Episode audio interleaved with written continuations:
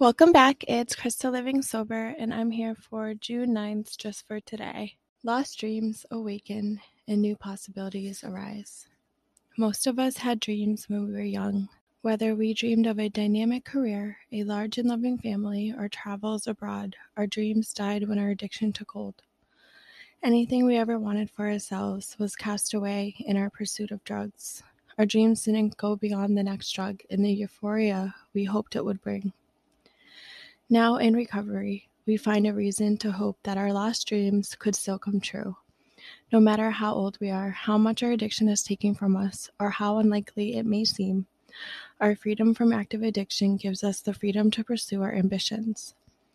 We may discover that we're very talented at something, or find a hobby we love, or learn that continuing our education can bring remarkable rewards. We used to put most of our energy into spinning excuses and rationalizations for our failures. Today, we go forward and make use of the many opportunities life presents to us. We may be amazed at what we're capable of. With our foundation of recovery, success, fulfillment, and satisfaction are within our reach at last. So, just for today, starting today, I'll do whatever I can to realize my dreams. Our dreams don't die after addiction. You know, in addiction, in active addiction, we may think that we have no dreams anymore, that our lives are over. For me, I thought that my life was pretty much the way it was. I was going to just get drunk all the time, black out, end up in hospitals. I was just going to be miserable my whole life because I thought that that was the life that was dealt for me. I thought that I didn't have any dreams, that I couldn't have a life because I was just so trapped in my darkness, in thinking that, in that depression, in that anxiety and sadness, right? So when we become sober, amazing, magical things start to happen in our lives that we never thought was possible. For instance, I met the love of my life. He's we're engaged.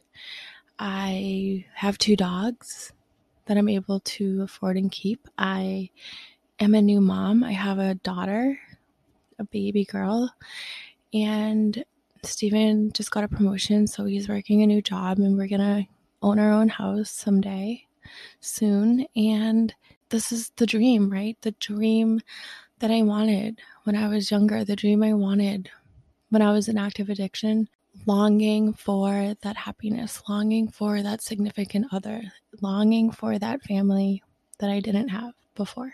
And this is all possible only because I am sober if I wasn't sober, I would still be in addiction, still be drinking, still be miserable, and who knows, I might been in jail or dead. And that's just the reality of the way that I was using, right? So we no longer have to put our energy into these excuses and rationalizations for failing, right? Now that we're sober and now that we're in recovery, we can make use of all these opportunities, like it says, we start to realize how much we're capable of, how much we can truly accomplish. In a half hour, I'm about to interview the Sober Grandma Road Trip, and her name is Lynn. And she's been on my podcast before, but she just reached a year of sobriety, and I'm so very proud of her. She has more dreams, right? And she's not done road tripping around the world. In order to enjoy the rest of her life, she needed to do it sober. And that's amazing because she gets to live a sober life. She gets to go on all these road trips with her husband and she gets to do it sober. She doesn't have to do it drunk. Rewarding. And I'm truly, truly so happy for her. So, starting today, do whatever you can to realize your dreams. Realize that there's still hope. Your dreams can come true. Just take the first step and work your way towards a sober lifestyle. Tune in tomorrow for June 10th just for today.